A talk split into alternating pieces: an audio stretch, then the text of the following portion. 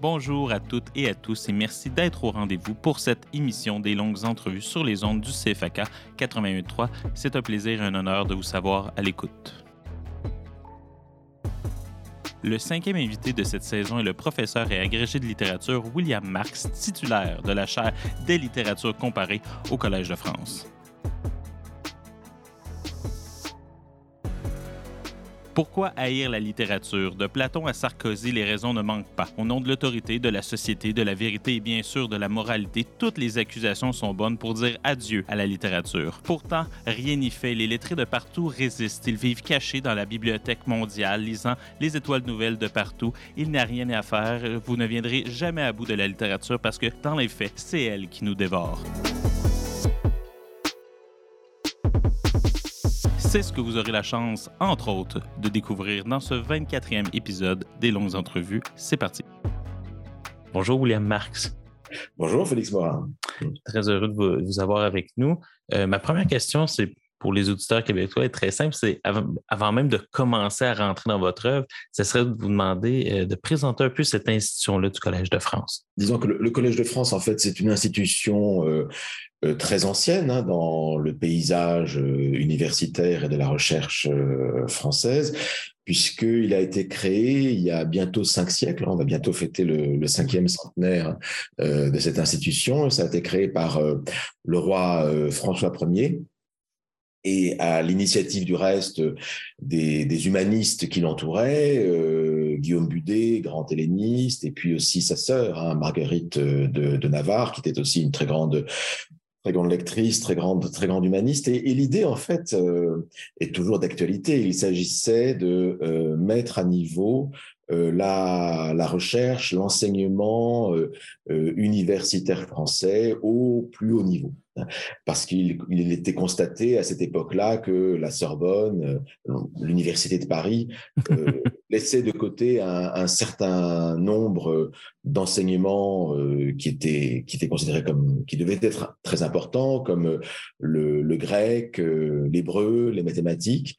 Et donc le Collège de France a été créé pour d'abord donner ces enseignements-là, c'est-à-dire créer une institution qui pourrait euh, compléter euh, ce qui l'enseignement donné ailleurs à l'université et euh, le donner au plus haut niveau. Hein.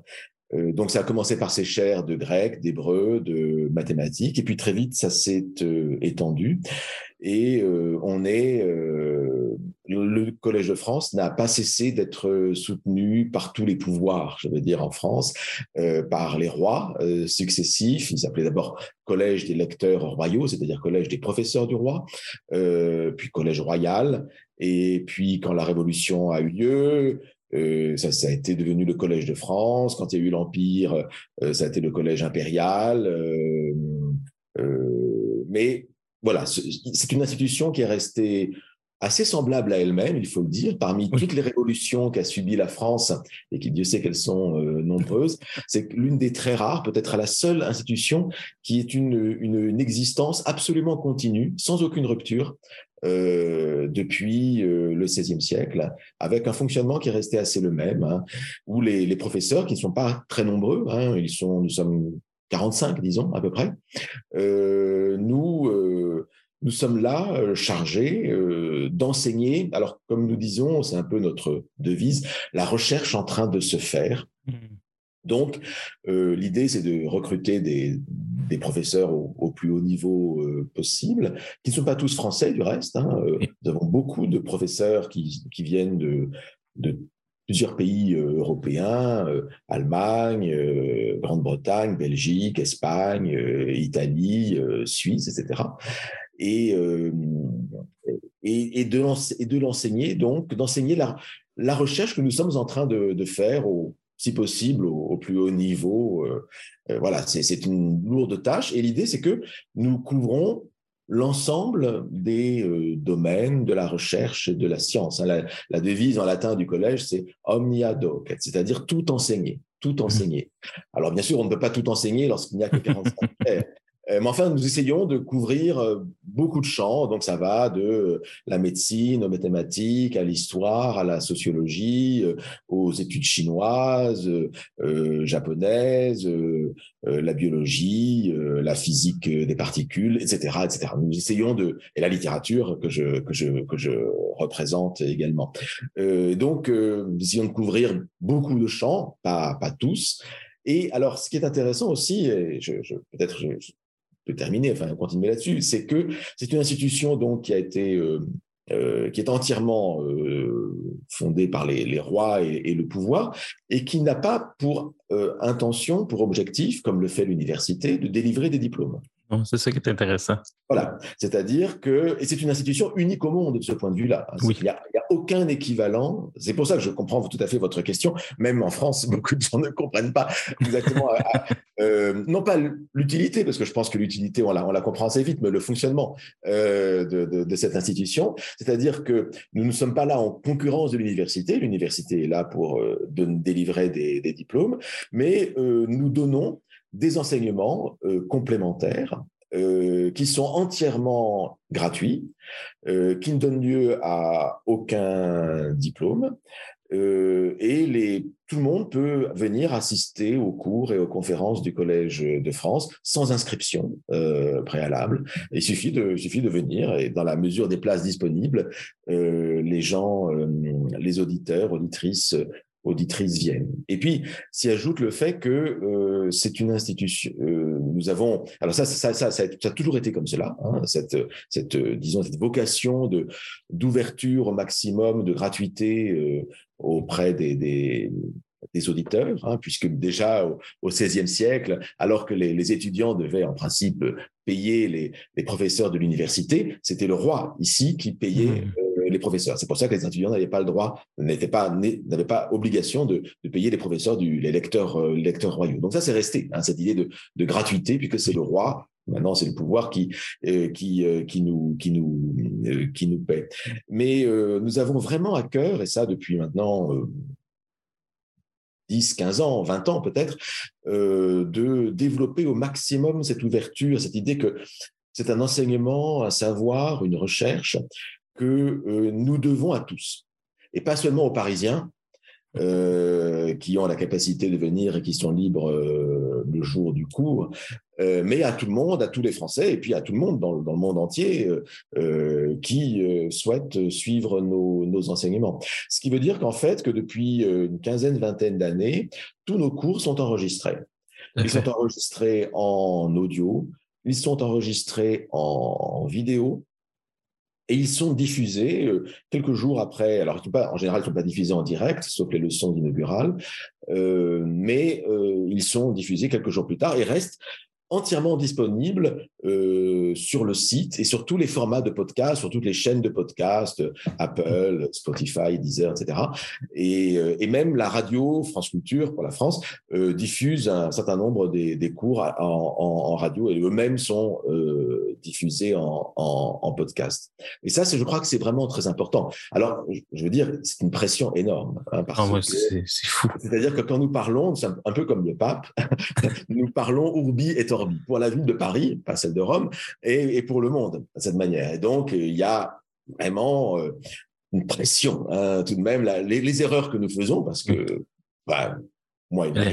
L'erreur est humaine. Euh, nous, les, faisons euh, vraiment pour le, pour le monde entier. Bon, voilà. Et pour, et pour l'éternité aussi, parce qu'on ne sait pas jusqu'à quel point ça va rester. et pour l'éternité. Mais avoir le nombre de cours qui sont publiés au Collège de France de Barthes ou de Foucault et tout, toutes les erreurs finissent par être publiées de toute manière. Euh, c'est vrai. On sent aussi que quelqu'un qui est élu à une chaire du Collège de France prend une place particulière dans le paysage français intellectuel d'une époque.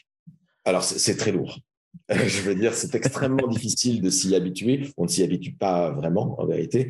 Et c'est une charge euh, très, très lourde, une responsabilité, surtout lorsqu'on pense à, toute l'histoire très prestigieuse du collège, à tous les, grands noms hein, qui se sont euh, succédés euh, ici. Et beaucoup d'entre nous, enfin moi en particulier, moi je ne me sens pas du tout à la, hauteur. Mais bon, on, fait de notre mieux. la pression est, très, très, très forte à cause de, cela. Mais en même temps, ça, force à, à travailler, à, faire, à donner le meilleur de, nous-mêmes. C'est bon. Je suis étonné de votre réponse parce que pour moi, pour moi, votre élection, ça a été une très, très bonne nouvelle pour vous lire depuis quelques années.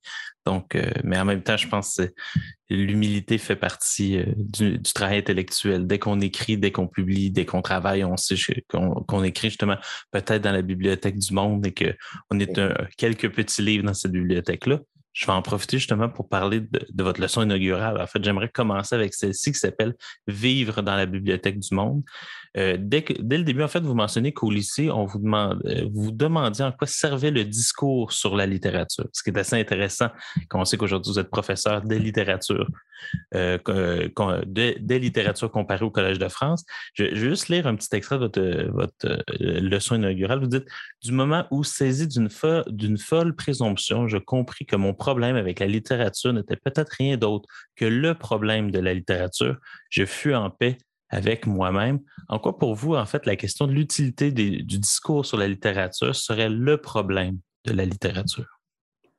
C'est l'un des problèmes de la littérature et peut-être un problème existentiel, quasiment métaphysique, du, rôle, de la fonction de la littérature. Ce que je raconte au, début euh, de cette euh, leçon inaugurale avec une sincérité qui, euh, j'espère, n'a pas trop euh, choqué les, collègues qui étaient alors présents, qui étaient des collègues de, littérature, mais euh, c'était vraiment quelque chose, quelque chose qui était très, très fondateur euh, pour moi, c'est-à-dire que j'étais en cours de, littérature, en cours de français au, collège, au, lycée, et j'aimais beaucoup lire, c'était pas la question, j'étais un très, très bon élève en, lettres, comme, en sciences du reste, mais, en même temps, je ne comprenais pas très bien pourquoi on me donnait ces cours, en fait. Je, je ne comprenais pas les types d'exercices qu'on me, faisait faire, et autant j'aimais lire, autant je euh, voyais très bien euh, à quoi pouvait servir une œuvre littéraire, autant je ne voyais pas à quoi pouvaient servir euh, les études littéraires hein, que qu'on me faisait qu'on me faisait faire.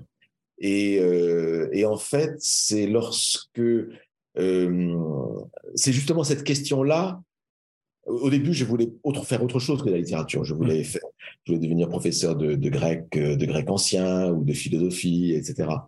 Euh, et au bout du compte, je suis revenu à la, aux études littéraires lorsque je me suis rendu compte que peut-être cette question que je me posais à moi-même, euh, c'était l'une des questions fondamentales en vérité, à savoir euh, à quoi sert la littérature, pourquoi la littérature est-elle ce qu'elle est aujourd'hui. Pourquoi enseigne-t-on la littérature comme nous le faisons aujourd'hui, comme on le faisait, disons, dans mon temps, avec des questions euh, euh, sur les personnages, etc., sur les sur les, le, type de, de, création, etc. À, quoi à, quoi ça sert? Et donc tout mon travail, en fait, en tant que quand j'ai fait ma quand, j'ai fait ma thèse en particulier, et puis par la suite, ça a été de réfléchir aux, aux conditions de l'exercice de littérature, à la manière dont s'est créée notre propre idée de mmh. littérature le, dans la manière dont s'est fondé le statut de la littérature dans euh, notre société et dans les autres sociétés.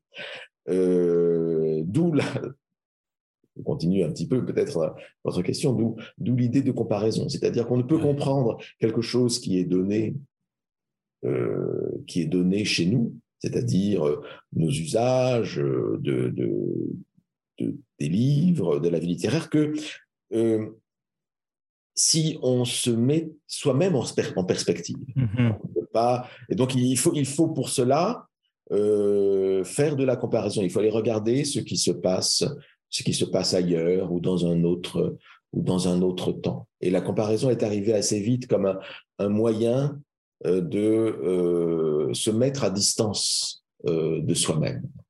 Ce qui est intéressant, c'est que souvent, quand on parlait euh, dans mes études universitaires, c'est on parlait de la littérature comparée. Or, votre chair, votre chair est au pluriel. C'est des littératures comparées. Qu'est-ce que ça vous permet de, de dire davantage, d'amener de nouveau, justement, dans la, dans la, dans la lecture qu'on fait? Oui, c'est vrai que vous avez raison. La, la, la, discipline en général est nommée la littérature euh, comparée, en anglais comparative literature au, au, au singulier. Euh, et du reste, la discipline est née à peu près en France. Hein. Son histoire est mmh. très franche. À, l'origine, fin 18e, début 19e siècle, c'est vraiment une histoire assez française. Après, ça s'est répandu en Europe et, et, puis, euh, et puis ailleurs. Euh, mais dans l'idée de littérature comparée, il y a toujours un présupposé, mmh. qui est le présupposé de la littérature l'idée qu'il y aurait de la littérature euh, partout euh, dans euh, tous les temps. Or, en fait, moi, ce qui m'intéresse, c'est justement, ce sont les différences. C'est-à-dire le fait de ne pas présupposer quelque chose qui existerait déjà par ailleurs. C'est-à-dire que lorsque nous lisons des textes littéraires chinois ou grecs ou latins ou d'autres pays ou africains, est-ce que c'est vraiment ce que nous appelons, nous, littérature euh, ici, en Europe, en Occident, euh, disons, au 20e, 21e siècle Est-ce que c'est exactement cela? Et euh, je crois qu'on peut avoir un regard, en fait, beaucoup plus fin, de type plus anthropologique, c'est ce que j'essaie moi-même de, de, faire, que j'ai beaucoup fait pour l'Antiquité, qui permet au contraire de montrer les différences. C'est-à-dire qu'en fait, oui, vu de loin, ça paraît être de la littérature. Hein. Euh, les tragédies grecques paraissent être du théâtre, euh, comme on en fait, euh, ou, apparaissent s'insérer dans notre système littéraire, mais en vérité, quand on regarde précisément, scientifiquement, c'est tout à fait autre chose qui se passe, qui ne correspond pas aux attentes euh, littéraires euh, modernes, euh, avec d'autres types de, à l'origine d'autres types de lecture, de, de, de réception, de, présence de l'auteur à son œuvre, etc. et donc c'est par abus de langage qu'on appelle ça littérature. Alors moi je veux bien que dans le commerce on, classe les tragédies grecques et, le dit du Genji et tous ces chefs-d'œuvre qu'on les place dans dans le sous le thème de littérature, parce qu'il faut bien un terme pour désigner ces choses-là. Mais dans le détail, je pense que c'est les différences qui doivent nous intéresser aussi, d'où la pluralité.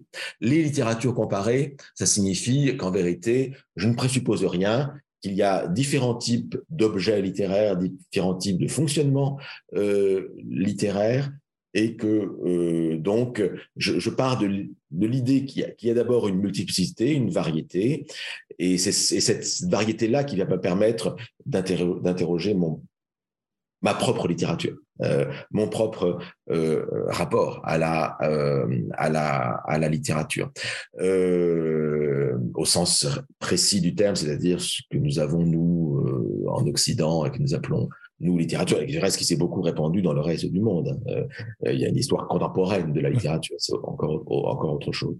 Euh, mais voilà, déjà, c'est par respect, si vous voulez, par respect de ces civilisations, de ces cultures, que je veux employer le, le pluriel. Euh, ça me paraît très important.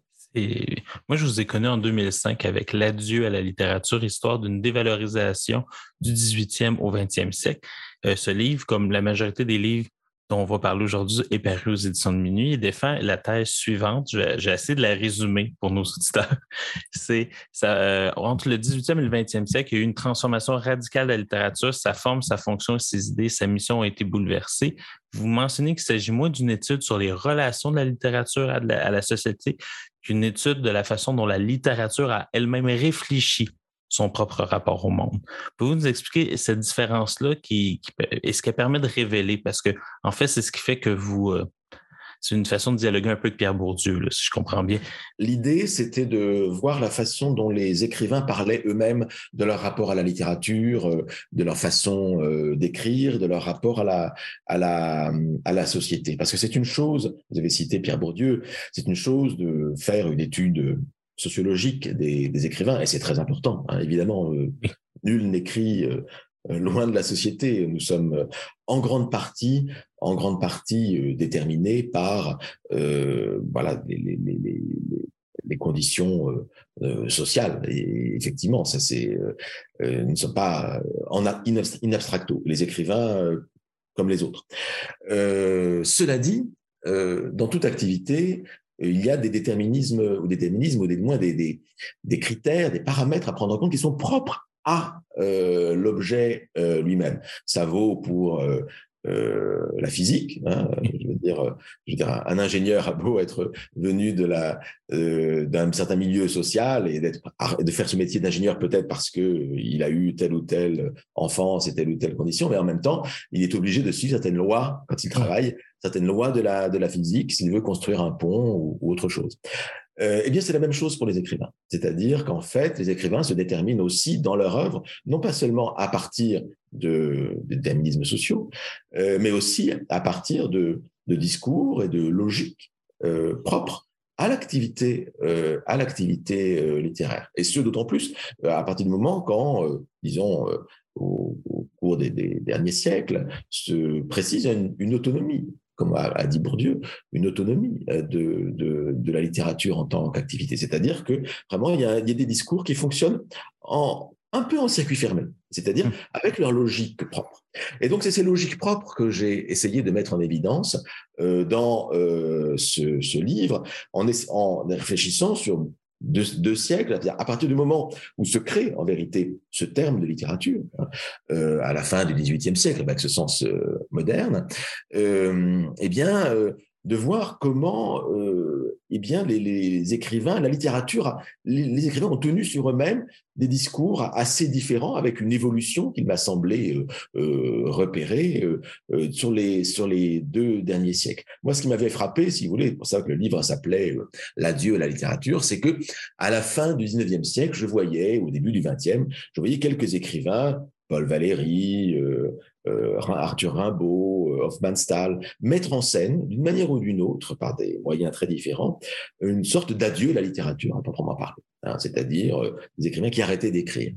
Et mon idée, ça a été de remettre tout cela en, perspective et donc de voir comment, effectivement, ces, ces, discours tenus par les écrivains sur la littérature, en fait, montraient une certaine logique, une sorte de, de grand enthousiasme du début du 19e siècle, de triomphe du sacre de l'écrivain, comme dit euh, Paul Bénichou, euh, avec un moment de crise, un moment de crise qui a été traversé à partir de la fin 19e, euh, début, début 20e. Et puis après, des moments de réacclimatation un peu, un peu compliqués au, au, au, au 20e siècle avec la, la, société. Donc chaque fois, des, la façon dont les écrivains problématisent différemment leur rapport et leur rôle par rapport à la, à la société.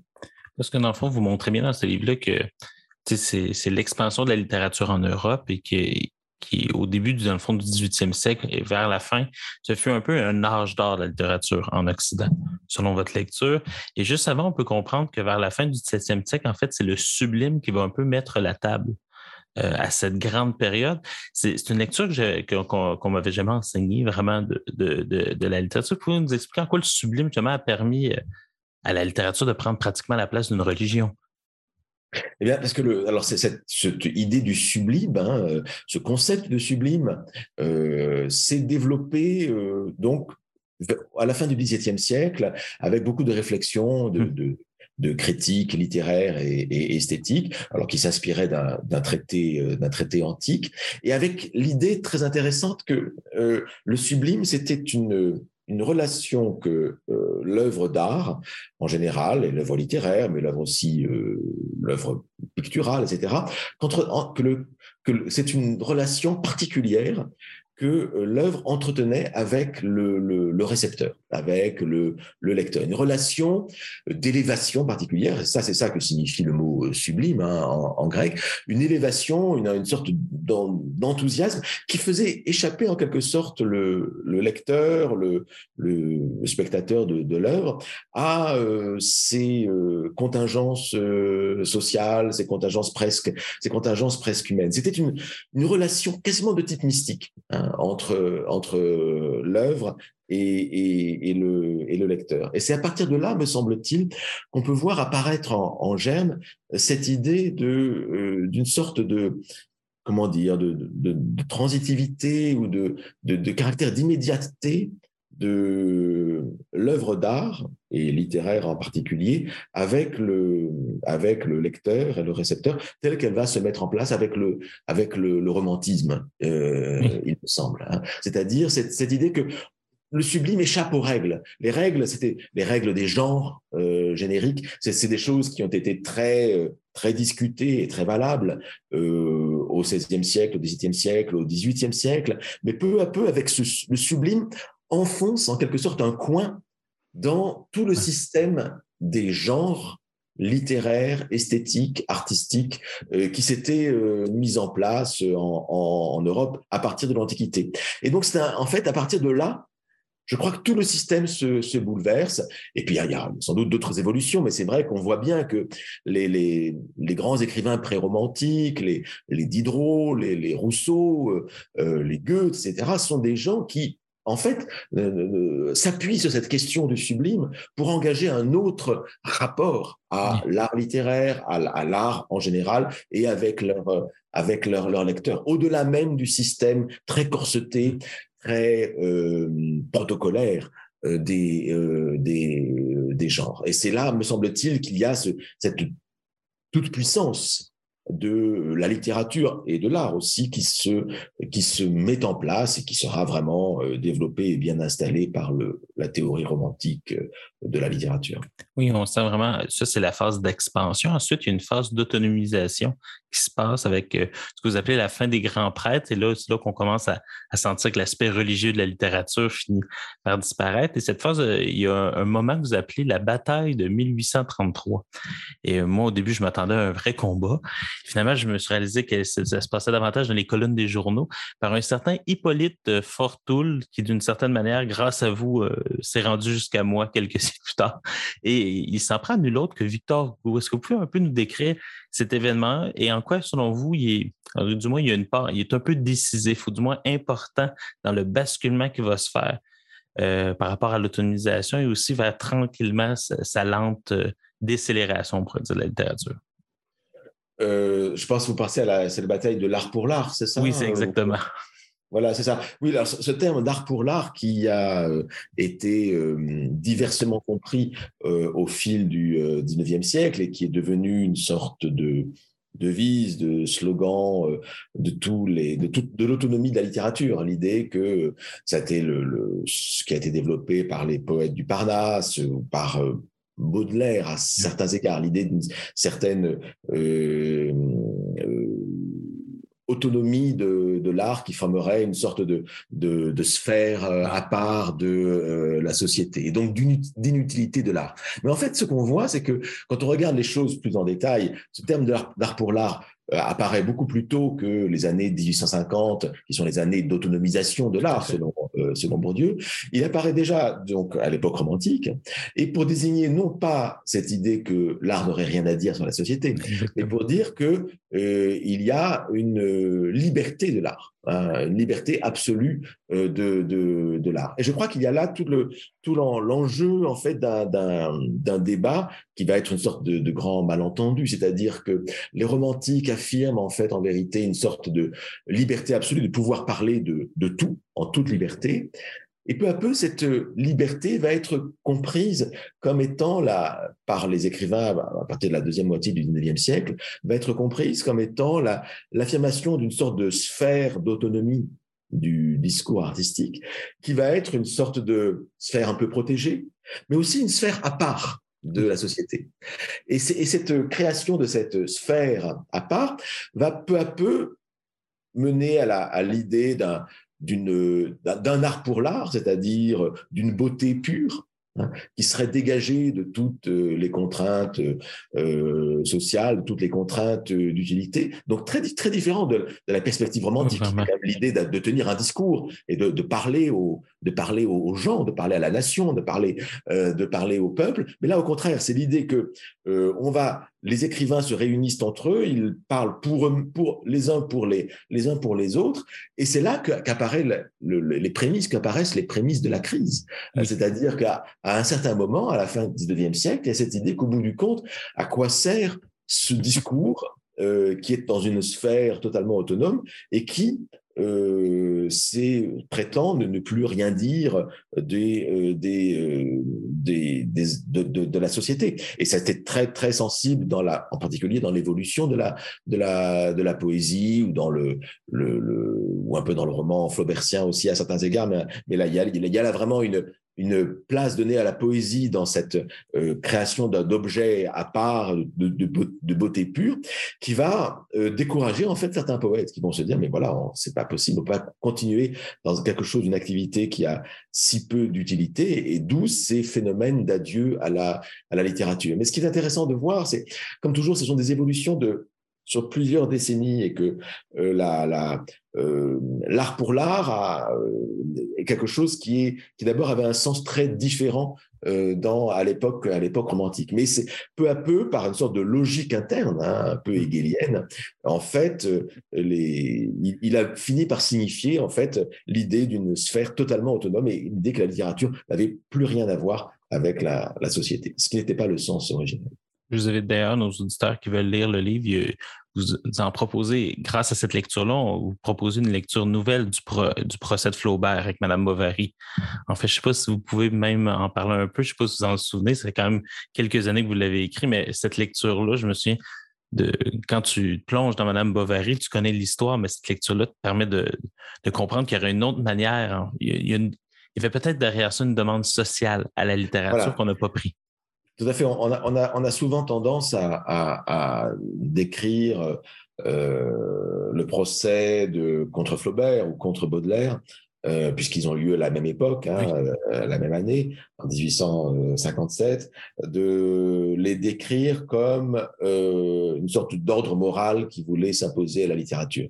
C'est en fait c'est un peu plus subtil que ça. Quand on regarde les, les, les arguments du, du, du procureur, euh, Pinard euh, contre Flaubert en particulier, il y avait l'idée que Flaubert euh, s'abstrayait,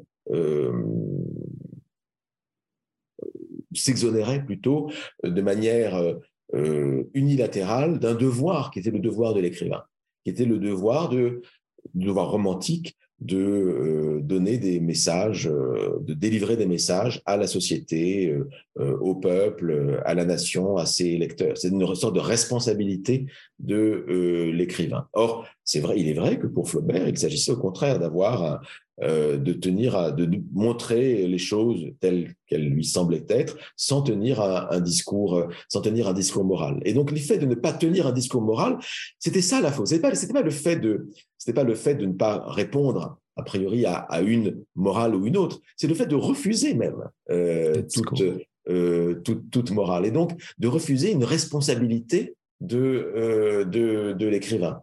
Et donc, moi, on peut voir en fait cette, cette plaidoirie du, procureur Pinard, à certains égards, comme une sorte d'appel au secours aux écrivains pour qu'ils n'arrêtent, pour qu'ils ne, ne cessent pas de tenir ce magistère euh, morale, euh, politique, qui était le leur depuis le romantisme. Du moins, c'est comme ça que ça s'est que extérieurement le, discours s'est tenu. Après, on peut dire que derrière, il y avait aussi le pouvoir de Napoléon III qui euh, imposer un ordre, etc. Tout à fait, c'est tout à fait possible. Mais au moins, dans l'extériorité du discours, les arguments, ce qui étaient des arguments recevables, c'était vraiment l'idée qu'il y avait une responsabilité de l'écrivain que Flaubert ni Baudelaire ne voulaient, ne voulaient tenir. Alors Flaubert s'est mieux défendu, euh, il, a, pu, il a pu euh, effectivement être euh, acquitté, mais lui, en revanche, Baudelaire a été, a été euh, condamné. Il euh, euh, faut dire que c'était des œuvres un petit peu, un petit peu différentes du point de vue-là, et c'était plus facile, je pense, de défendre Madame Bovary que de défendre, que de défendre les fleurs du mal, du point de vue de la morale, de l'ordre moral, disons. Surtout pour l'époque, je pense aussi. On voit, je dirais pas que c'est une, une, descente aux enfers, mais on pourrait voir que le, le 20e siècle, c'est une longue dévalorisation de la littérature quand on lit votre livre. Euh, c'est le siècle de la fin de l'écriture, de la fin de l'écrivain, de la fin de la critique, en fait. Et pourtant, on, est encore, là aujourd'hui. Vous avez une chaire au Collège de France. Mais euh, ce qui est intéressant aussi, c'est que alors qu'on l'entend souvent encore, cet argument-là de la fin de l'écriture. Récemment, je lisais le livre d'Alain Finkielkraut, il était très critique de la littérature contemporaine. Mais si je pense à quelqu'un, justement, on va dire comme Edouard Louis en France, qui travaille beaucoup dans l'autofiction, ce genre de choses-là, est-ce que ce n'est pas une nouvelle manière de réarticuler la littérature avec la société, qui ferait en sorte qu'on retournerait un peu par une forme de subjectivité vers certaines préoccupations qui, justement, étaient peut-être ce qui manquait à la littérature euh, au 19e siècle? Je, vous suis, euh, je vous suis entièrement. C'est-à-dire que, en fait, nous sommes dans des phénomènes qui ont un un peu un caractère cyclique, je dois dire.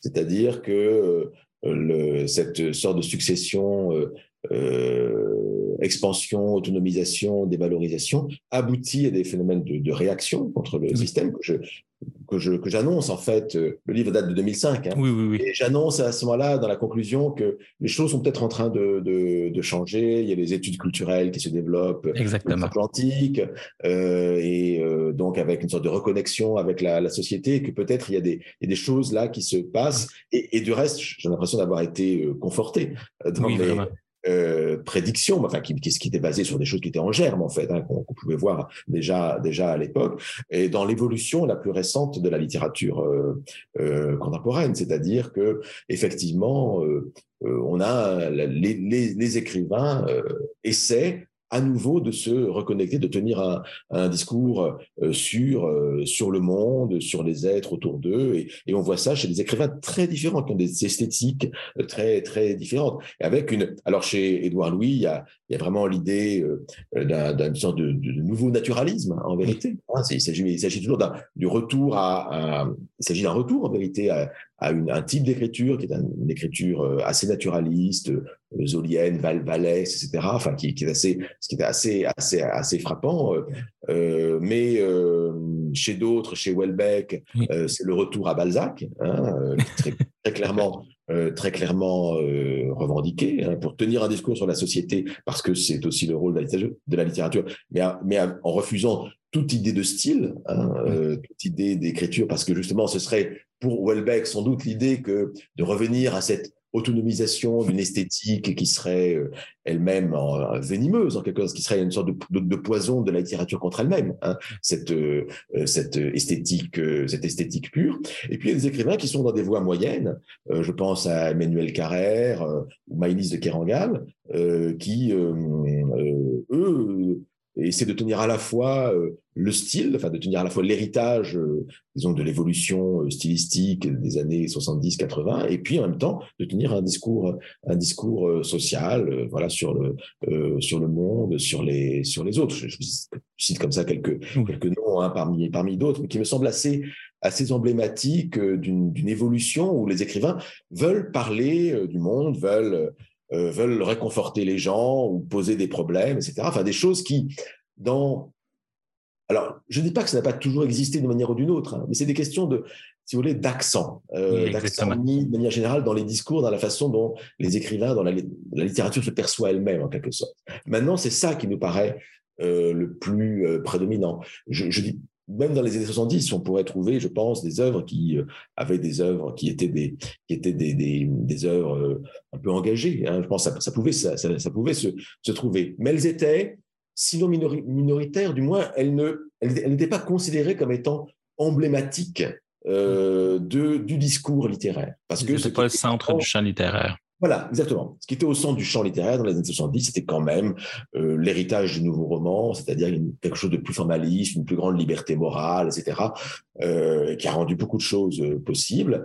Et tout ça, donc, je veux dire, quand on regarde dans la réalité des choses, peut-être qu'il y a toujours une très grande complexité, les écrivains ont toujours fait des tonnes de choses. Hein. Euh, mais il y, a, il y a ce qui est au centre du, comme vous dites, ce qui est au centre du champ littéraire, ce qui est considéré comme étant emblématique et ce qui est plutôt marginal. Et actuellement, ce qui est au centre, clairement, c'est cette idée, cette idée-là de, d'engagement dans, euh, dans, dans la société, pour la société, dans toutes les thématiques qui nous, qui nous obsèdent aujourd'hui. Ce qui est intéressant, c'est lire ce livre-là quand on est plus jeune et le relire comme moi cet été. On replonge à l'intérieur du livre et ce que c'est une, une, question parce que justement, c'est un livre de 2005. On peut prolonger euh, la, réflexion par rapport à ça. Vous êtes cher justement des littératures comparées. Euh, en fait, est-ce qu'on pourrait pas voir cet adieu-là de la littérature comme un certain déclin à un moment donné d'une certaine forme de la littérature, mais en Occident? Parce qu'on a l'impression depuis quelque temps, grâce justement à la traduction, grâce euh, à plusieurs cours de littérature comparée qui nous permettent d'avoir des clés pour comprendre certaines œuvres de la littérature internationale, euh, de, de dire que mais moi, j'ai un sentiment comme lecteur que la littérature n'a jamais été aussi forte, mais des fois, j'ai l'impression que c'est parce qu'elle arrive un peu de partout maintenant. Oui, tout à fait, vous avez entièrement raison. Mon, histoire de la littérature, euh, dans l'adieu à la littérature, était une histoire purement européenne hein, de, la, de la littérature. C'était clairement euh, dit elle. Et euh, je ne sais pas si c'est dans ce livre ou ailleurs, mais je, je, je l'ai dit dans, dans, des articles, qu'en fait, les, histoires de la littérature sont très désynchronisées, en vérité, hein, d'un pays à l'autre, d'un continent à l'autre. Alors, en Europe, il y a des rapports évidemment entre les pays, en Occident de manière générale, parce que il, y a, des situations communes entre les, Amériques et, l'Europe, euh, clairement. Mais euh, dans des pays euh, qui se sont décolonisés, la littérature a joué un rôle tout à fait différent. C'est-à-dire que ce qui s'est passé, c'est que au moment même où, dans les années 60, en France, triomphait le nouveau roman et des, des formes de poésie très très abstraites, très très sophistiquées, très très très très compliquées.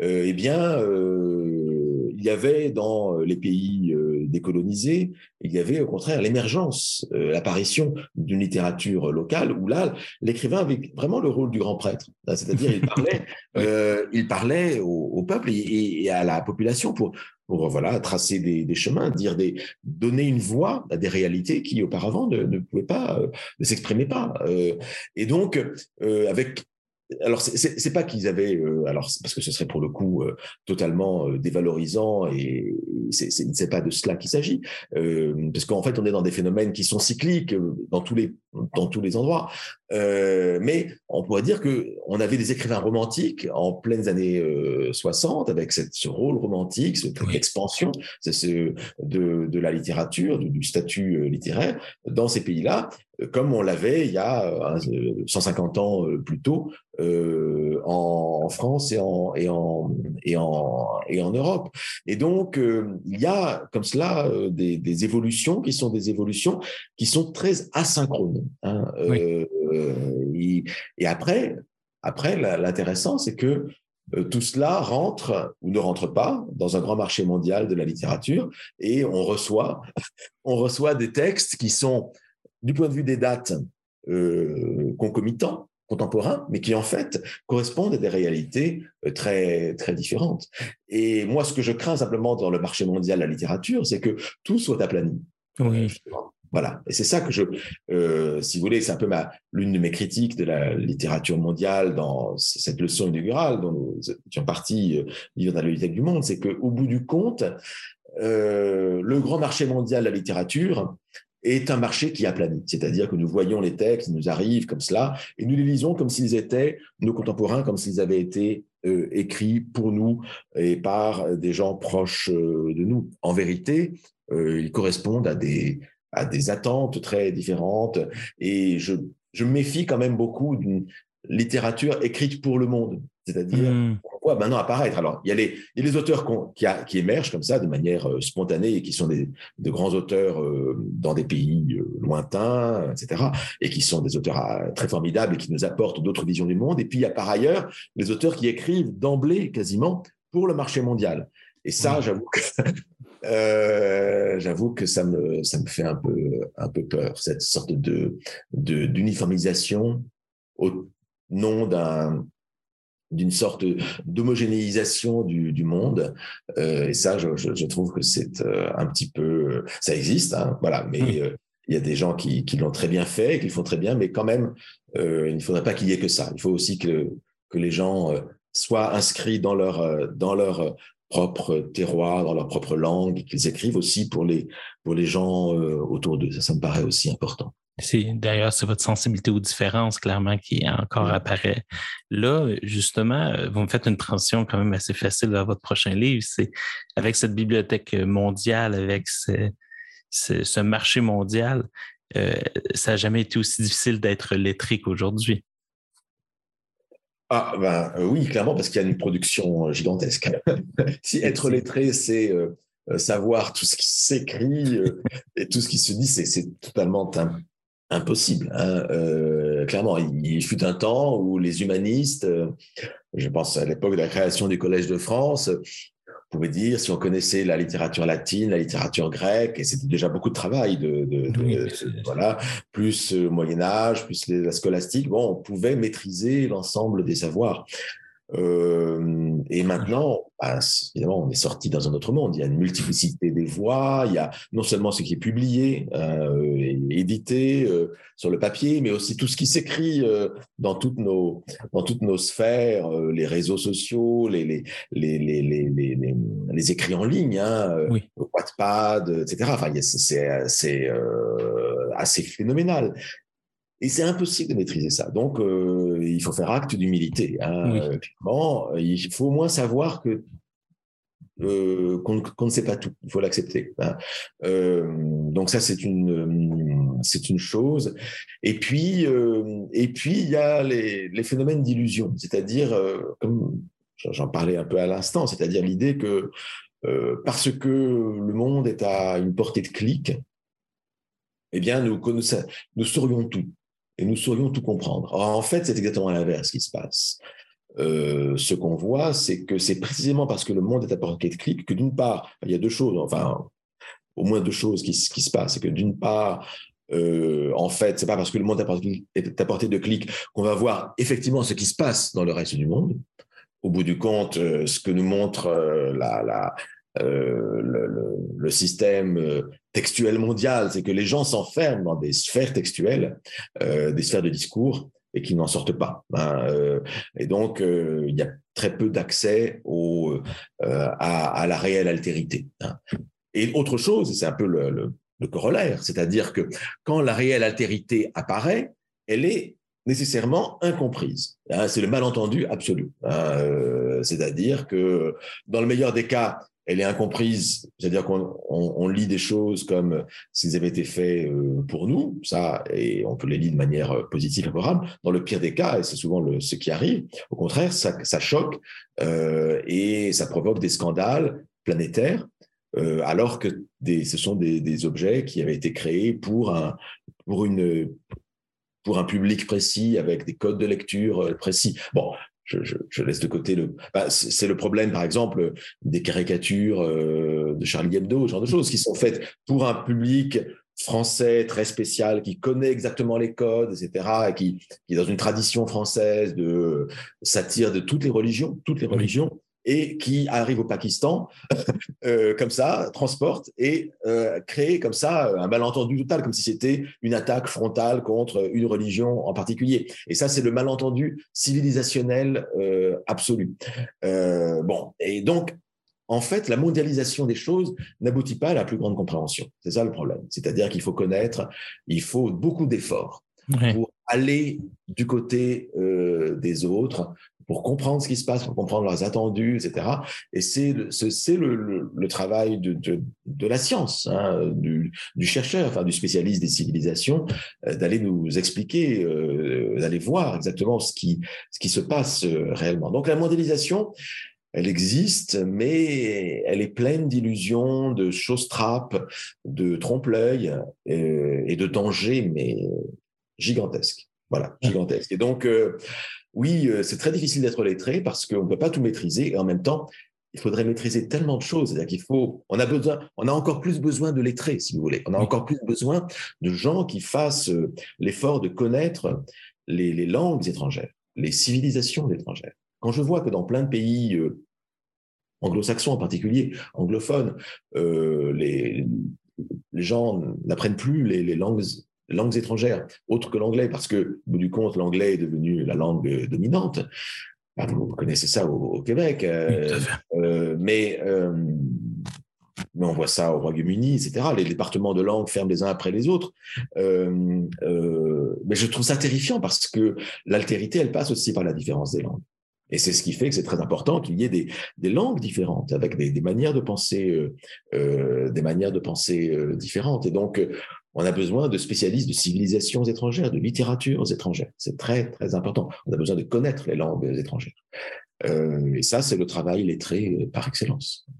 Souvent, le, le, lettré dans certaines sociétés, peut-être dû à une différence de classe, du moins, par rapport à une distance de classe qui peut se créer, est souvent vu comme quelqu'un de snob. Or, quand on les rencontre, on se rend compte peut-être que ça serait ma question pour vous. Est-ce que l'affect premier, ou du moins l'éthique du lettré, c'est pas l'humilité? Au contraire, de, devant justement cette euh, bibliothèque mondiale. Oui, moi, c'est exactement ce que j'essaie de, défendre, c'est-à-dire que euh, les textes, euh, à certains égards, nous dépassent infiniment. Hein, de, euh, parce que si nous voulons les, les comprendre, il faut faire beaucoup d'efforts. Alors, je sais que j'ai beaucoup de, de collègues très, très, très, très proches, très chers, que j'aime beaucoup, comme en France, Pierre Bayard, Maxime Decoux, mmh. qui défendent la liberté de la lecture. Et c'est important, c'est vrai que nous sommes, même Daniel Pénac disait, il parlait des, droits imprescriptibles du lecteur. Bien sûr, le lecteur a des droits. Nous pouvons tout faire avec, les textes. Heureusement, nous sommes euh, justement dans un, régime d'autonomie du lecteur. Ça, c'est vrai, c'est vrai. Mais euh, on ne peut pas s'arrêter à cela. C'est-à-dire, je crois que si nous lisons des textes, c'est aussi pour apprendre des choses que nous ne savons pas. Et nous ne pouvons pas nous arrêter simplement, c'est pas seulement pour retrouver la confirmation de nos présupposés, de, nos, de ce que nous pensions déjà.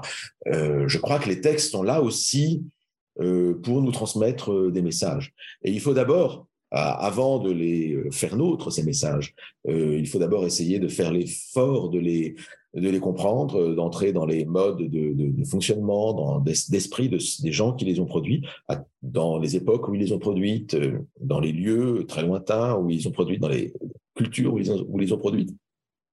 Et ça, c'est le travail lettré. Donc, le, oui, le réflexe du lettré devant le, le texte, ce serait de se dire, je, ne comprends pas. Et c'est le réflexe scientifique par excellence. Hein. Euh, j'ai toujours dit à mes étudiants euh, qui ne savaient pas comment e-, expliquer un texte, mais partez d'abord de ce que vous ne comprenez pas dans le texte. Mm-hmm. Pourquoi c'est au, lieu de, de, gommer la difficulté, dire mais pourquoi je ne comprends pas ça? Qu'est-ce qui se passe là? Et c'est à partir de là que vous pourrez comprendre que vous pourrez construire l'explication du texte, que c'est c'est ça qui va vous faire euh, qui va vous faire euh, avancer, qui va vous faire poser les questions fondamentales sur le sur le sur le texte. Donc, ne pas gommer ces incompréhensions, ne pas dire ne pas mettre quelque chose à la place, mais essayer vraiment de de, de, de, soi-même, se mettre à, à la place de, ceux qui ont écrit ces textes. Mais euh, on parle d'automisation du lecteur. Pourtant, lire est dangereux à vous lire, euh, William Marx, parce que vous dites à page 63, lire exige, exige effort, explication. C'est transcrire en son esprit ce, ce qu'un autre a écrit sur le papier, fournir sa propre vie à la parole d'autrui, regonfler de son propre souffle les mots expirés, contrairement à un lieu, un lieu trop commun. On ne dévore pas les livres, ils vous dévorent. Hmm. Est-ce que vous pouvez nous expliquer en quoi justement ces livres, à force de les côtoyer, justement, c'est, ils ne font pas que nous nourrir. En fait, justement, comme je, trouve votre verbe est particulièrement bien choisi, ils nous dévorent. Oui, ils nous dévorent même spatialement. Je, je vois euh, derrière vous, vous voyez derrière moi euh, tous ces livres qui se multiplient à, à profusion. Donc, vraiment, les livres dévorent, euh, dévorent l'espace. Alors, heureusement, les livres électroniques permettent de, de, de, de sortir. De limiter les dégâts de cette menace, c'est l'utilité des liseuses, moi j'aime beaucoup ça. Euh, mais euh, plus mentalement, c'est ça qui est, qui est important, je, je, crois que euh, les livres ne sont pas là nécessairement toujours pour nous réconforter, hein, pour nous soigner ou pour nous faire du bien. les grands chefs-d'œuvre sont des textes qui, souvent, euh, nous déplace, nous inquiète. Euh, moi, je me souviens de, textes qui, dans mes lectures, m'ont tellement euh, sidéré, consterné, que je, ne pouvais pas les lire. Je, m'arrêtais. Proust, par exemple, c'était longtemps ça. C'est-à-dire que je, je, rentrais dans Proust et je m'arrêtais. c'était c'était longtemps le cas dans mon adolescence, que j'ai lu, lu Proust un peu plus tard, j'avais 20 ans et quelques, euh, mais, euh, mais parce que c'était tellement proche de moi, tellement, je, me sentais tellement euh, assailli par Proust que je ne pouvais pas le lire. C'était, c'est, je me sentais euh, comme si quelqu'un parlait à ma, place. Et mmh. donc, euh, c'était, c'était très, très, euh, très lourd. Euh, Musil, par exemple, Robert Musil a, a, eu cet effet sur moi. Et quand j'ai lu certains textes de Musil, j'ai été déprimé pendant plusieurs semaines. j'ai pu, je ne plus aller en classe, etc. Donc, il y a, y a, vraiment des effets d'inquiétude très fortes existentielles. des textes, dire que les textes sont là pour nous soigner. Alors, c'est une manière pour les écrivains aujourd'hui de, peut-être de revendiquer une place, mais je crois qu'on peut pas, ça ne peut pas être que cela. Euh, euh, je crois que les grandes œuvres sont d'abord des œuvres aussi qui nous euh, déstabilisent, qui nous déstabilisent, qui nous déstabilisent. Et c'est et donc et, c'est pour cela qu'il est difficile de les lire. et donc, ma foi, je veux pas, il ne s'agit pas de réduire, euh, dire que la littérature doit faire ceci ou cela. C'est pas la question. Il y a la place pour toutes les actions, hein, euh, clairement. Je serais le dernier à, à vouloir régenter et dire. Mais je crois que l'action d'inquiétude et de déstabilisation, euh, d'anxiété est l'une des actions euh, importante de la littérature depuis, depuis, euh, depuis quelques siècles. Là, et je crois que c'est partie des, grands apports. C'est pour ça que nous avons besoin de la littérature. C'est parce qu'elle nous, elle nous montre des choses qui ne ressemblent pas à nous, ou qui nous, ou qui nous ressemblent tellement qu'elle nous donne un effet de vertige. On a une écrivaine, euh, une grande essayiste québécoise qui s'appelle Frédéric Bernier qui parle d'antise. Moi, je pense que des fois, il, y a ce, côté spectral-là dans la littérature, ça nous hante. Il y a certains, on ne revient pas de certaines lectures. Euh, en, en 2015, vous avez écrit un livre qui est passionnant, qui était même un peu politique, parce qu'à l'époque, c'est un livre qui va de Platon jusqu'à Nicolas Sarkozy, ce qui est un, ce qui était, euh, disons, euh, un registre d'auteur bien particulier. Euh, mais c'est ça, ce livre s'appelle La haine de la littérature. Ce livre montre bien une certaine continuité des attaques contre la littérature. Vous le faites sous forme, en fait, de quatre procès, qui rend la lecture très dynamique.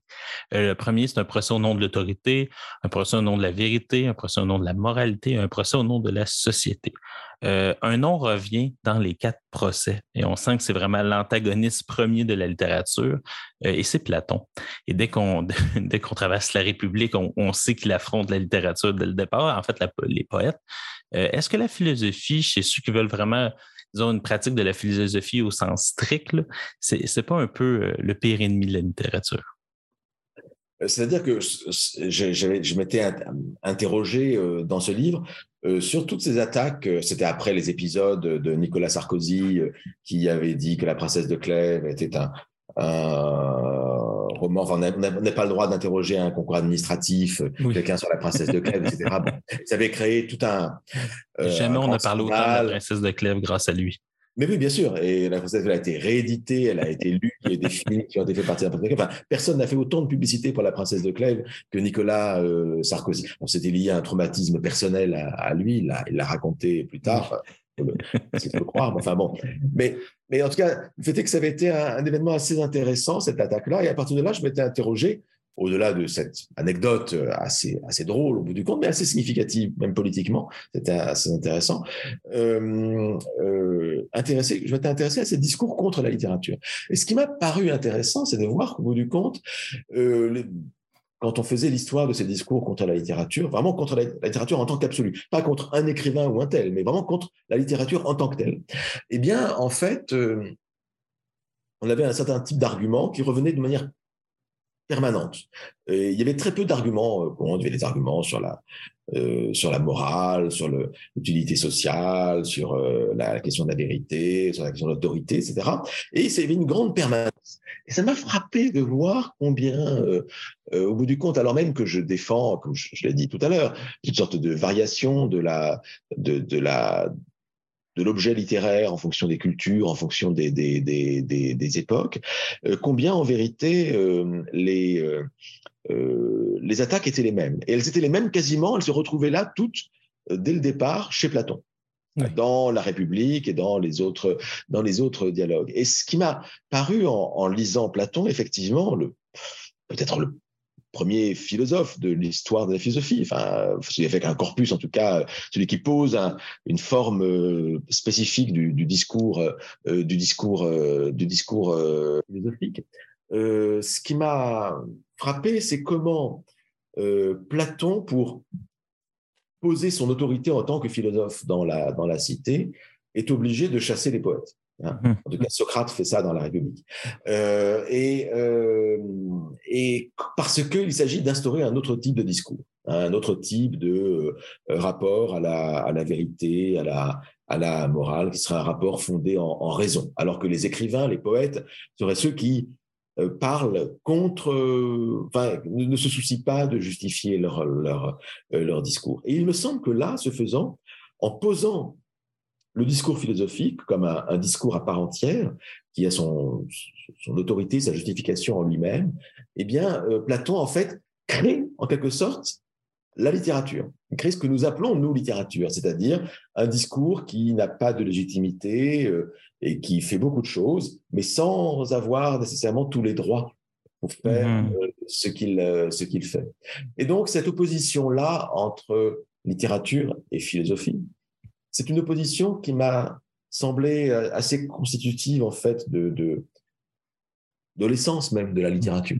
Hein, c'est-à-dire cette idée que la littérature, ce sont des discours qui sont des discours un peu anarchiques, un peu libres, où les, les textes font énormément de choses, mais sans, sans nécessairement avoir toutes les, toutes les justifications pour, pour se faire. Ils osent, hein, les écrivains osent. Euh, et euh, nous recevons les textes de différentes manières pour faire diverses choses. Ils font de la politique, ils, ils euh, voilà, ils parlent des dieux, ils parlent de, de, la nature. Enfin, tout cela, ils font de la sociologie, mais tout ça de manière sauvage, hein, sans justification. Alors que peu à peu dans l'histoire de l'humanité, se sont instaurés des discours qui, eux, cherchaient des justifications permanentes à ce qu'ils faisaient. C'était la philosophie d'abord, puis après, ça a été les, différentes sciences. Hein. le, tout le discours à la science s'est constitué en cherchant des justifications rationnelles à ce qu'elle faisait. Mais il reste toujours cette, comment dire, cette, ce rebut, cette, sphère de discours, à part de tous les autres, où des gens euh, essaient de dire des choses sans avoir tous les droits pour les dire. Euh, et je crois que c'est important que ça existe. Voilà.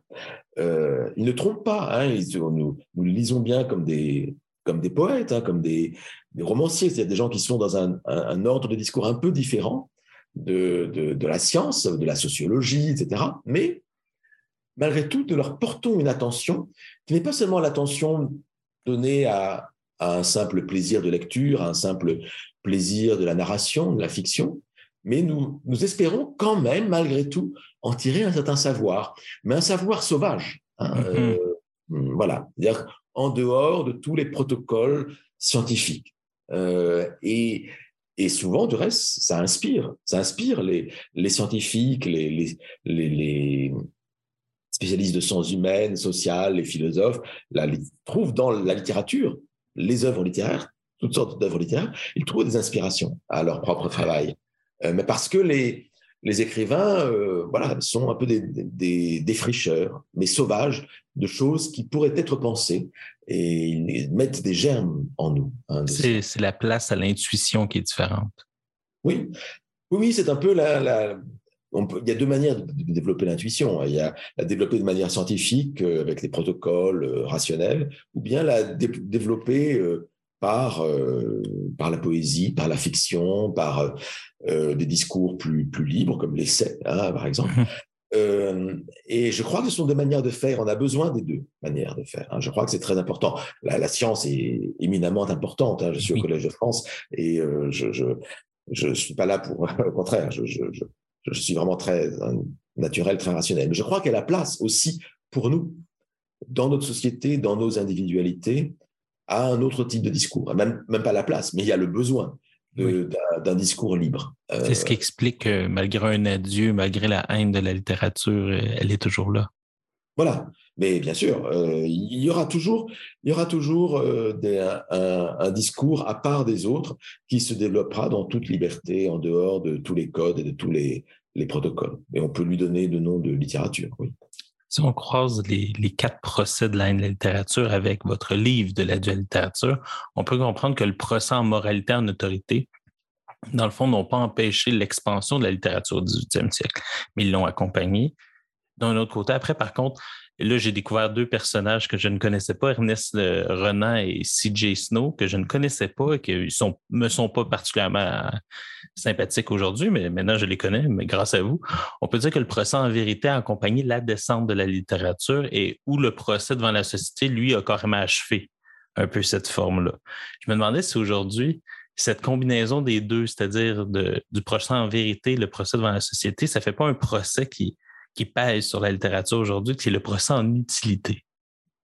En inutilité. Ah oui, mais en fait, on lui dit qu'il est inutile alors que le nombre de, d'écrivains que je croise qui essaient de défendre l'utilité de la littérature. des fois, je trouve que cette attaque-là est particulièrement perfide. Voilà, et je crois que c'est aussi la raison pour laquelle on entend euh, tant d'écrivains euh, revendiquer euh, cette vertu, mm-hmm. j'allais dire, hygiénique, euh, euh, sanitaire, euh, psychologique de la littérature, la littérature qui guérit. Hein. J'ai l'impression que c'est un peu une réponse à, cela. Hein. on, est dans, dans ce mécanisme de cycle, hein, c'est-à-dire après l'idée que les œuvres étaient là en dehors de toute utilité sociale, l'idée que maintenant les œuvres ont une utilité sociale. Alors, moi, je, je, je, crois beaucoup à la possibilité des œuvres d'avoir ce type de vertu. Déjà dans l'Antiquité grecque, euh, il y avait euh, cette notion de catharsis hein, qui avait été développée euh, par quelqu'un comme Aristote, par exemple, l'idée que les, tragédies pouvaient servir à, mettre les gens d'aplomb, en quelque sorte. et je, je, suis tout à fait prêt à, y croire, hein, c'est pas la question. Euh, en même temps, je, je pense qu'il faut maintenir cette idée de, comme nous disions tout à l'heure, euh, de caractère un peu subversif de l'œuvre euh, littéraire. Je veux dire, si, nous commençons à vouloir euh, réduire l'œuvre littéraire à son utilité morale et sociale, il y a quand même le danger, au bout du compte, de vouloir faire peser sur les œuvres littéraires des critères de jugement qui ne sont pas des critères proprement, proprement littéraires mais qui seraient des critères moraux, politiques euh, euh, et autres. Et je l'avoue que cela m'inquiète également. On a parlé beaucoup justement de l'aspect littéraire, mais votre aspect euh, de scientifique, d'une certaine manière. Vous avez inventé dans votre dernier livre un, concept que je ne connaisse pas, mais même un courant qui s'appelle l'astrocritique. Là, pour nos auditeurs, juste pour leur susciter l'intérêt, qu'est-ce que l'astrocritique? Oui, oh, c'est un, peu une, formation euh, de termes euh, un peu basée, c'est en, partie euh, un peu parodique, mais de ce que font des collègues quand ils font de la quand ils ont fait de la sociocritique ou de la géocritique. Hein. Euh, l'astrocritique, pour moi, c'était intéressant, c'était euh, de voir comment euh, la façon dont la littérature, dont les œuvres littéraires parlent des étoiles, en fait, révèle beaucoup de choses. Hein, révèle beaucoup de choses de conception du monde. Et donc, je m'étais intéressé, et de manière très accidentelle, en vérité, c'était pas nécessairement, je n'ai pas voulu faire un axe de recherche d'emblée, mais ça s'est un peu imposé à, à moi euh, je m'intéressais à un poème de Heredia, euh, la découverte du monde, euh, grand poème, grand poète parnassien, José Maria de Heredia, d'origine cubaine en, fait, hein, mais écrivant en, français, et devenu l'un des grands poètes français de la fin du, du 19e siècle. Et il parle dans l'un de ses poèmes les plus célèbres de ces conquistadors qui découvrent l'Amérique et qui voient émerger du fond de l'océan des étoiles nouvelles. parce qu'effectivement, ils changent d'hémisphère et ils arrivent à l'hémisphère sud. Et donc, changeant d'hémisphère, on voit apparaître, il voit apparaître euh, la Croix du Sud, etc., des œuvres, des, étoiles qu'on ne voit pas dans l'hémisphère, euh, dans l'hémisphère nord. Et je m'étais intéressé à cette très belle image et à, son histoire en vérité. Et, je me suis un peu laissé emporter par cette euh, par cette histoire d'une image jusqu'à l'Antiquité. Et puis j'ai remonté, j'ai vu ça aussi en Chine, ailleurs, etc. Dans les au Moyen Âge et chez Dante. Euh, et, j'ai vu en fait cette image de l'étoile nouvelle parcourir toute l'histoire de la poésie. Et en même temps, euh, chaque fois, ces étoiles nouvelles qui apparaissaient quelque part avaient une signification un peu différente.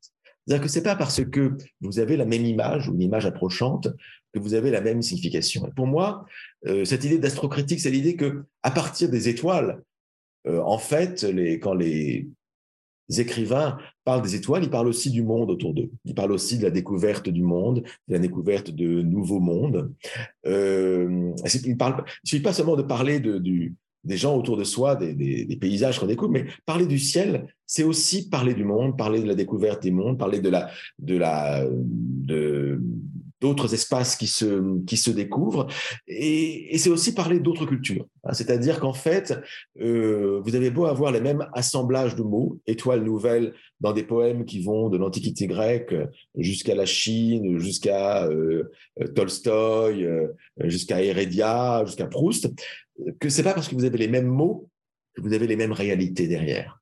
Et je crois que c'était un très bon exemple, si vous voulez, de ce que serait une science de la littérature, c'est-à-dire montrer qu'il peut y avoir des permanences formelles, euh, mais en même temps l'idée qu'il y a une diversité, une pluralité des, des, messages euh, derrière, parce qu'il y a les, chaque fois les mots sont investis d'autres pouvoirs, d'autres, d'autres significations.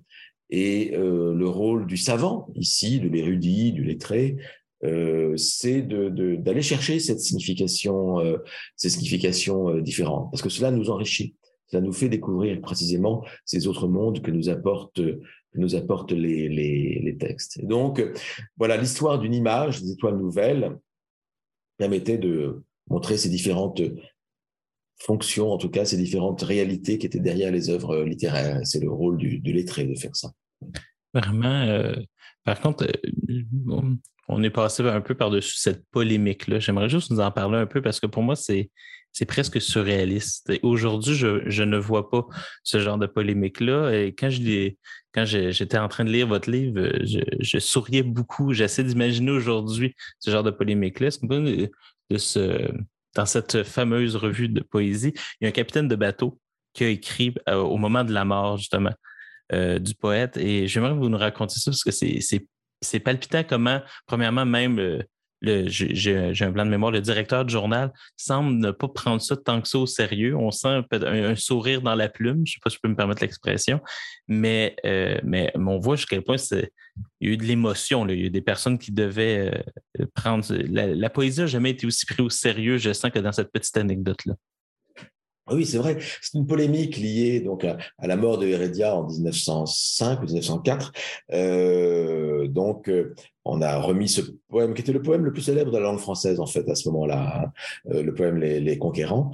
les gens l'ont commenté. Et puis dans le journal le plus important, c'est pas une revue de poésie, hein, c'est dans, le journal quotidien le plus important de France, hein, le Temps, le plus respecté. Eh bien, il y a eu un débat sur le sens et sur la euh, sur la vérité astronomique, scientifique que l'on pouvait mettre derrière cette image de ces euh, navigateurs qui voient émerger, quand ils avancent sur le bateau, qui voient émerger du fond de l'océan euh, des étoiles nouvelles. Parce que les navigateurs vont à, vont à, à, à, l'ouest et, donc, d'après le poète, ils verraient émerger à l'ouest les étoiles nouvelles. Et puis, un astronome un marin, on dit mais c'est pas possible, c'est pas comme ça que les choses se passent. Euh, en fait, les étoiles, on ne les voit pas apparaître à, à, l'ouest, mais à l'est.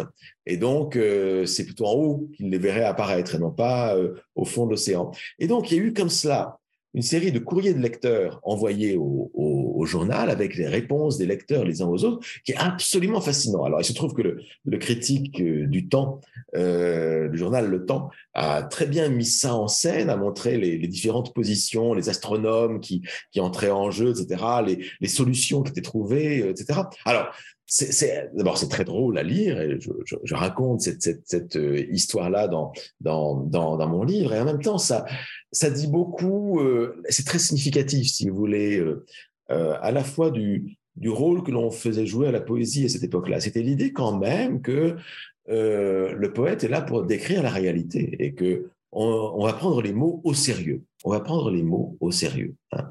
Euh, le poète dit que les étoiles nouvelles émergent du fond de l'océan. Comment est-ce possible? Est-ce possible astronomiquement? Est-ce que on peut trouver des solutions?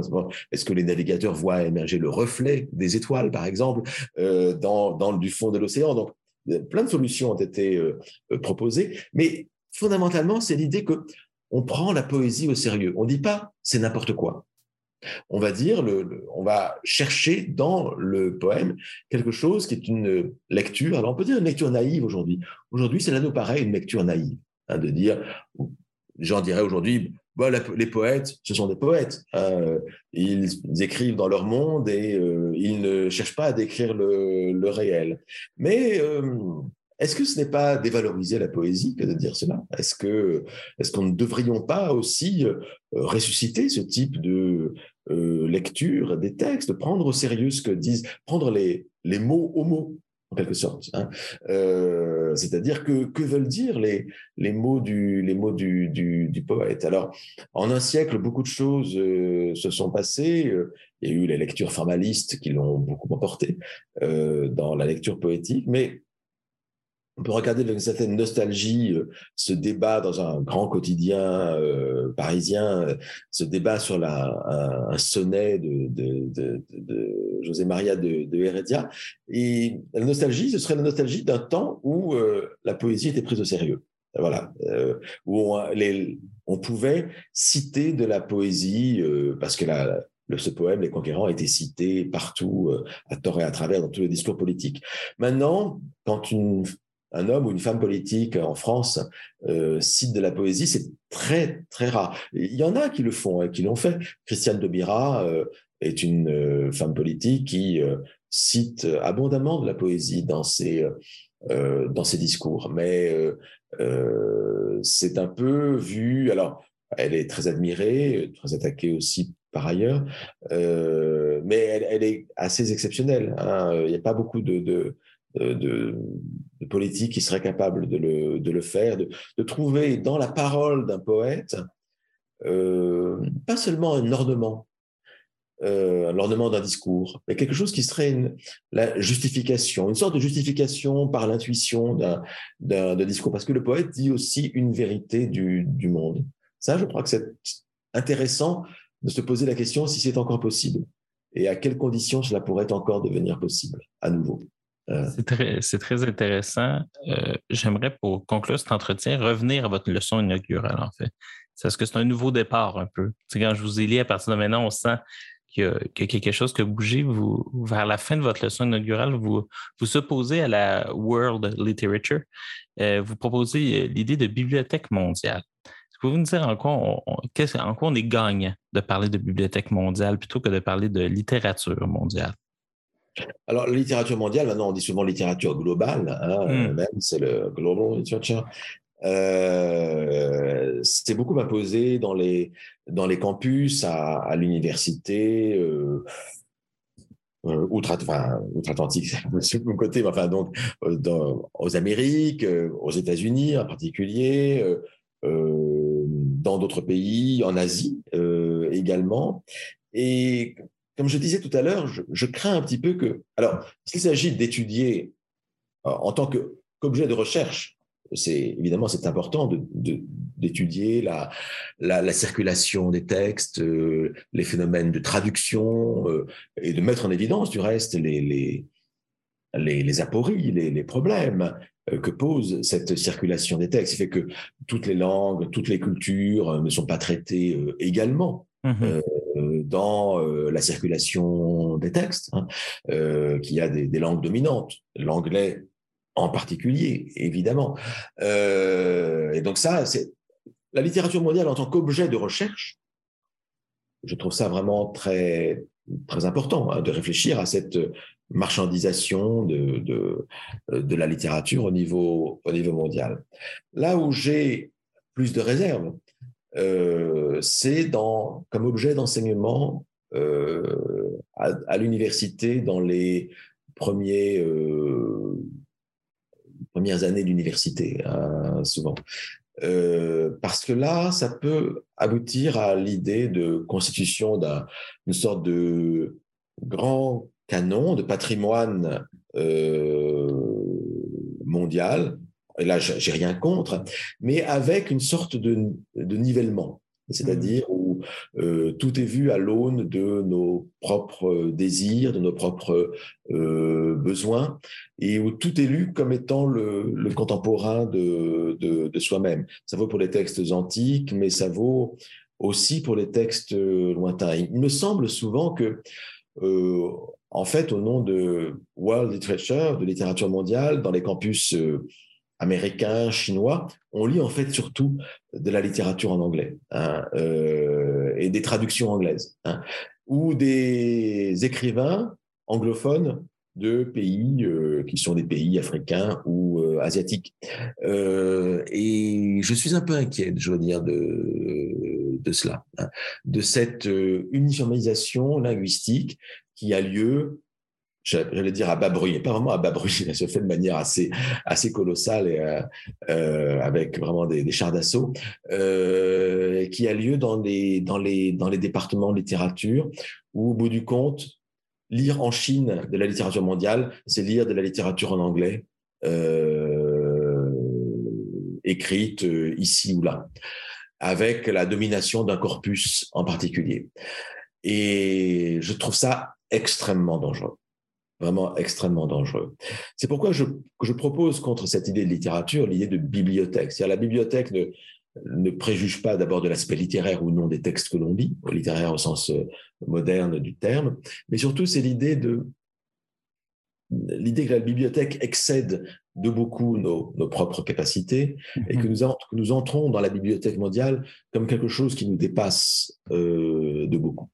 Et nous y entrons avec euh, beaucoup d'humilité, beaucoup de, respect devant ces textes qui nous viennent de mondes euh, différents, de mondes autres, de langues différentes également. Et euh, je crois que je, je, crains que le terme de littérature n'en apporte avec lui euh, quantité de préjugés, euh, voilà, qui met sur le même plan euh, euh, Seishonagon, Homère, Ovide et tel et telle écrivaine euh, africaine. Euh, or, je crois que ce sont des choses euh, très différentes qui se passent, que chacun veut dire, décrit dans des conditions très très différentes. On ne peut pas leur accorder les mêmes critères de jugement moraux, politiques, etc.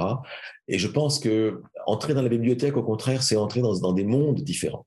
C'est mettre en évidence l'altérité hein, de ces textes. Hmm. Et pas seulement une altérité qui serait des, des textes qui seraient bon, qui viendrait de mondes autres et donc nous déplacerait, mais des textes qui, qui nous changeraient aussi, qui nous transformeraient. Je crois que c'est l'idée que nous, avons à, à vivre, à nous laisser vivre, à nous laisser hanter en quelque sorte par ces, euh, par ces textes, ne pas chercher nécessairement dans les textes des, euh, des, des, des, des, canons moraux euh, qui seraient les nôtres, mais chercher à se laisser déstabiliser, lire, accepter de lire les métamorphoses d'Ovide, parce que précisément, j'en parle un peu à dessein, parce que euh, il y a eu des, des, polémiques dans les universités américaines à Columbia, parce que dans les métamorphoses d'Ovide, euh, il y a les dieux violent les humaines, souvent. Pas toujours, mais souvent, ça arrive souvent. Et donc, il y a des étudiants qui étaient, on lisait ça en cours de littérature mondiale, et les étudiants disaient, c'est pas possible, c'est pas un safe space, c'est pas un espace sûr euh, pour nous. Mais justement, le monde est fait de choses inquiétantes. Pourquoi la littérature serait là pour nous opposer des, des espaces de sécurisés Non. Le, ce que nous raconte Ovid dans les Métamorphoses, c'est pas seulement des histoires de viol, c'est aussi des histoires de, de un rapport différent au divin un divin qui déstabilise, euh, qui déstabilise l'humain. Ce sont d'autres conceptions de la, de la divinité, d'autres conceptions, et, qui sont inquiétantes. Comme le monde est inquiétant. Le monde est terriblement inquiétant. Pourquoi la littérature serait un safe space? Enfin, c'est absurde. Euh, la littérature doit être aussi inquiétante, même au moins aussi inquiétante que le monde autour de nous, si elle est là pour nous préparer à l'inquiétude euh, du monde. Et donc, la bibliothèque, c'est ça. C'est nous mettre c'est nous déstabiliser parce que nous sommes confrontés à des ordres de valeurs, à des sociétés, à des cultures très différentes, avec des rapports entre les hommes et les femmes, entre les, esclaves et, euh, les, maîtres, qui sont très différents des nôtres. Mais voilà, c'est ça l'humanité. L'histoire de l'humanité, c'est ça. On va pas censurer. On va laisser euh, une voix à ces gens-là qui ont représenté quelque chose dans l'histoire de l'humanité. Après, on peut avoir euh, de propres jugements, dire voilà, c'est différent, mais, même, ces cultures-là ont des choses à nous apporter, euh, euh, différentes, des différences. Et c'est ça la bibliothèque mondiale, c'est accepter cette différence-là, cette altérité, parce que nous pouvons y trouver quelque chose qui nous enrichit J'ai une dernière question pour vous que je pense pas qu'on vous a déjà posée. j'ai essayé. J'ai travaillé beaucoup votre entrevue. J'ai découvert votre CV sur le, sur le site du Collège de France. Et euh, j'ai traversé votre CV pour voir l'entièreté de votre carrière qui est très, très, très impressionnante. Vous avez enseigné dans de nombreux pays, eu de, nombreux chers, votre thèse. Euh, mais en même temps, j'ai vu que vous avez fini premier à l'agrégation de littérature. Et ensuite, j'ai découvert aussi que vous avez enseigné une année dans l'éducation nationale en début de carrière. Et moi, maintenant que vous êtes, euh, on pourrait dire, en haut de la chaîne de l'éducation, vous êtes euh, au plus haut poste qu'on peut avoir en littérature en France, je me demandais qu'est-ce qui vous suit aujourd'hui de cette année d'enseignement dans l'enseignement national lorsque vous donnez vos cours au Collège de France? Oh, c'était dans des conditions très particulières. Je faisais mon service militaire à l'époque.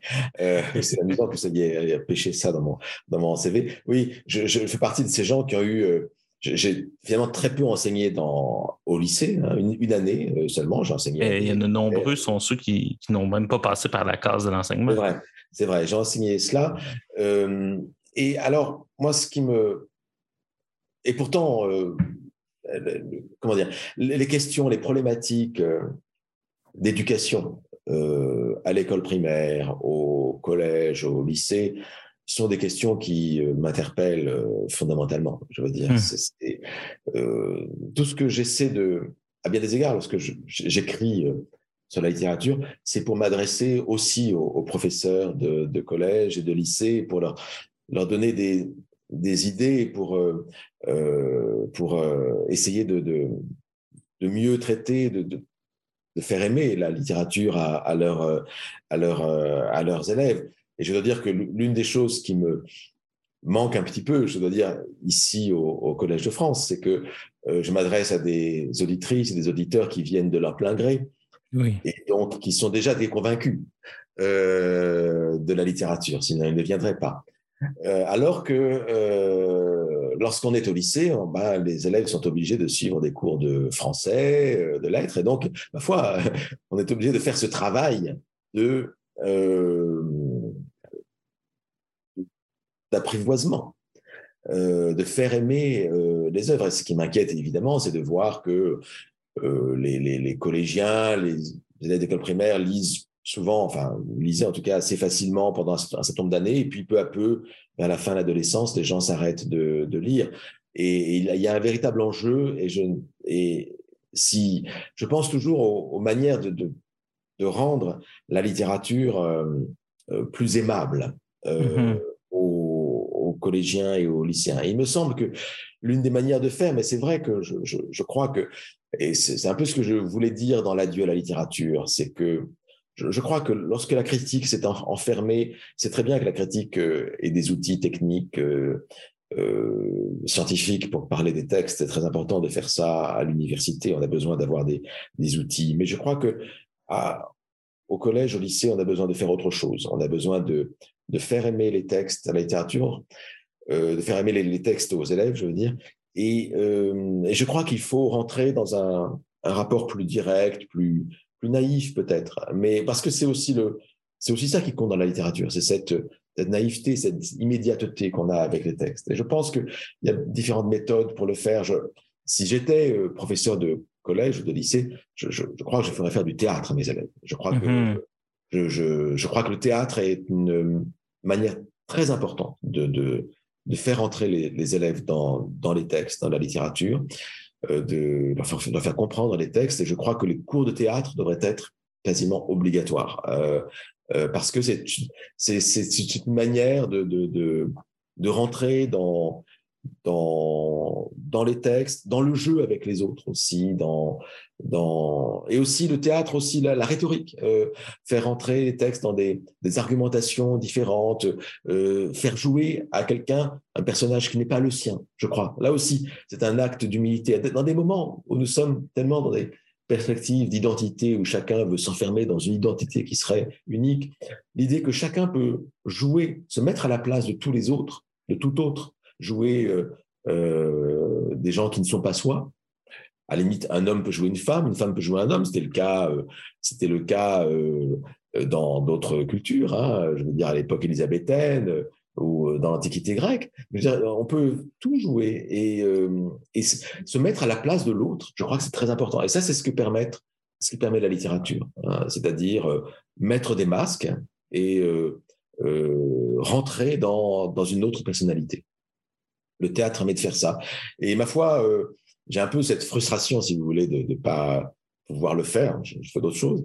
Euh, mais euh, si je pouvais donner ce, cette intuition à, à, des, à des collègues, voilà, transmettre cette idée de, de, voilà, de défendre la littérature à des gens qui peut-être n'y ont pas toujours un accès immédiat d'abord, je crois que c'est très, très important. Ouais.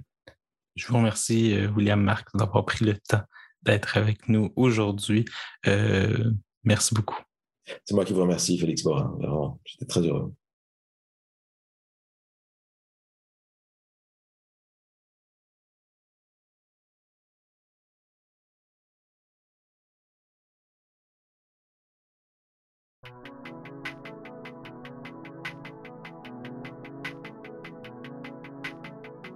Et c'est déjà la fin du 24e épisode des longues entrevues. Je remercie chaleureusement William Marx pour sa disponibilité et sa grande générosité lors de notre entretien. Dans le cadre de l'émission, nous avons parlé de quatre livres parus aux éditions de minuit L'adieu à la littérature, Vie du lettré, La haine de la littérature et Des étoiles nouvelles. Nous avons aussi parlé de la notion inaugurale au Collège de France de William Marx, Vivre dans la bibliothèque du monde, paru chez Fayard. Je tiens à remercier toute l'équipe du CFAK 83 pour le soutien technique et pour la mise en ombre de l'émission. Cette émission vous doit beaucoup, vous le savez. Nous vous invitons à vous abonner à l'émission sur les plateformes de balado-diffusion de votre choix. Si vous voulez vous procurer les livres mentionnés dans le cadre de notre émission, ils sont sur commande sur le site des libraires. La prochaine émission est le 7 janvier. C'est un rendez-vous et d'ici là, portez-vous bien.